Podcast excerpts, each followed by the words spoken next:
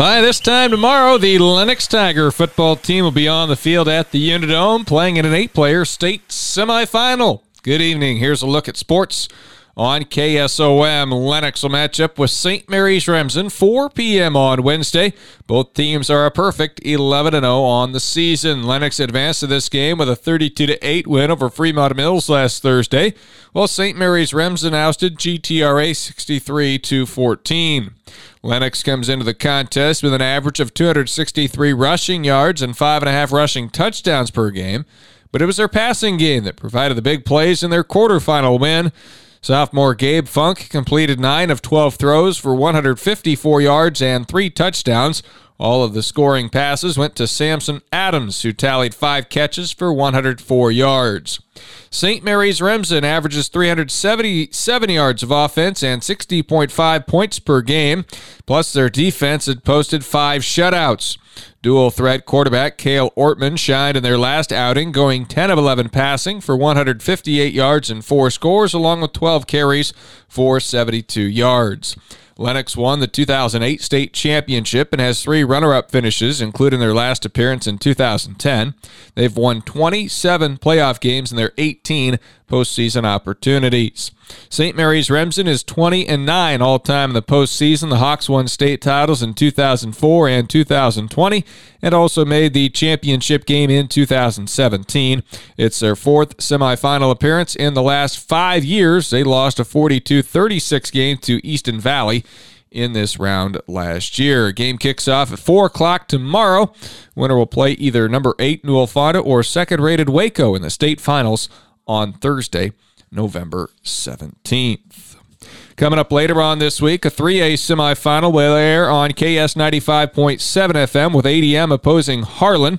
The Tigers are coming off a 68 42 win over North Polk to get to this uh, rematch with the Cyclones, a team they lost to in week seven by 35 points. Here's Coach Garrison Carter. Well, I mean, they, you know, there's a reason they're the, the defending state champs and the, you know, been playing the title game two years in a row, and they're the favorites to do it again this year, right? I mean, they're really sound at, at all the spots they do, and you know, obviously starts with their coaching staff and works its way down. But um, you know, I, I mean, there's you know, there's a certainly no uh, lack of respect, I guess, for Harlan on our end. You know, they've been the, the standard of excellence in the state of Iowa.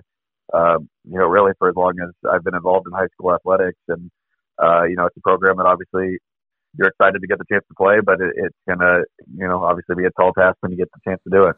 Coach Carter refers to their previous meeting with the Cyclones as an eye opener. We went into that game obviously riding pretty high, and we're humbled really quickly, you know, and um, that's not the worst thing, you know. And I'm not by any means sitting here saying that losing to them means that we're going to beat them this time, and you know that that'd be, I think, arrogant to say, but or you know, um, I guess I just what I'm saying by that is I think we learned a lot, you know, and sometimes it's okay to go get beat and, and in that in that case, but humiliated to some extent, and uh, you know, really learn not necessarily your deficiencies, but just things that maybe you, it really helps you, you know, you form your identity, you know, and it allows you to understand the things you can do well, and and maybe start really uh, focusing on on those things.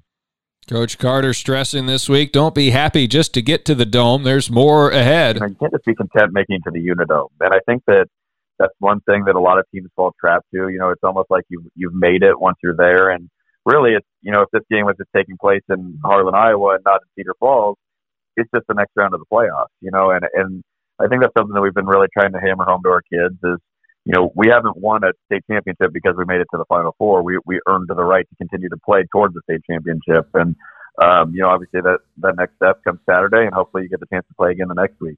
Pre-game coverage at around 3:40. It's a four o'clock kickoff from the Unidome in Cedar Falls on 95.7 FM.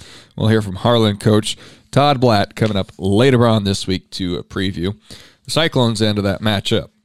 AHSTW's first ever girls wrestling team is comprised of two members. Coach Evan McCarthy will oversee the squad. They're doing a great job starting the season. Uh, one's brand new to the sport, uh, and then we have uh, uh, returning uh, three-time place winner Bella Canada that's back and and trying to sh- uh, teach our new girl Aubrey Graham kind of what wrestling is all about. And it's going really well to start. Practice started last Monday, and since they only have two out, they may take advantage of an opportunity to practice with the boys' team. You know, the girls are still allowed to practice uh, alongside and with the boys if they want. Um, so if if that opportunity arises, I, I know that I feel confident that we can get them uh, a lot of good um, workout partners throughout the season. McCarthy's excited for these girls to get the opportunity to compete. I'm I'm just really thankful uh, that the state uh, got it sanctioned.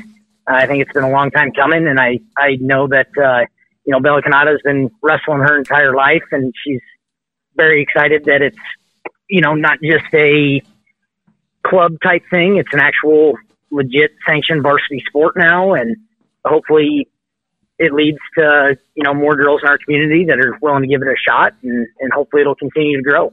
As far as the competition calendar, they're looking at about eight to nine uh, weekend dates right now, and hoping to add uh, to it. Uh, they're allowed up to 15 competitions. Kurt Simmons was honored this season by the camp football program for his 40 years of keeping stats uh, for the team.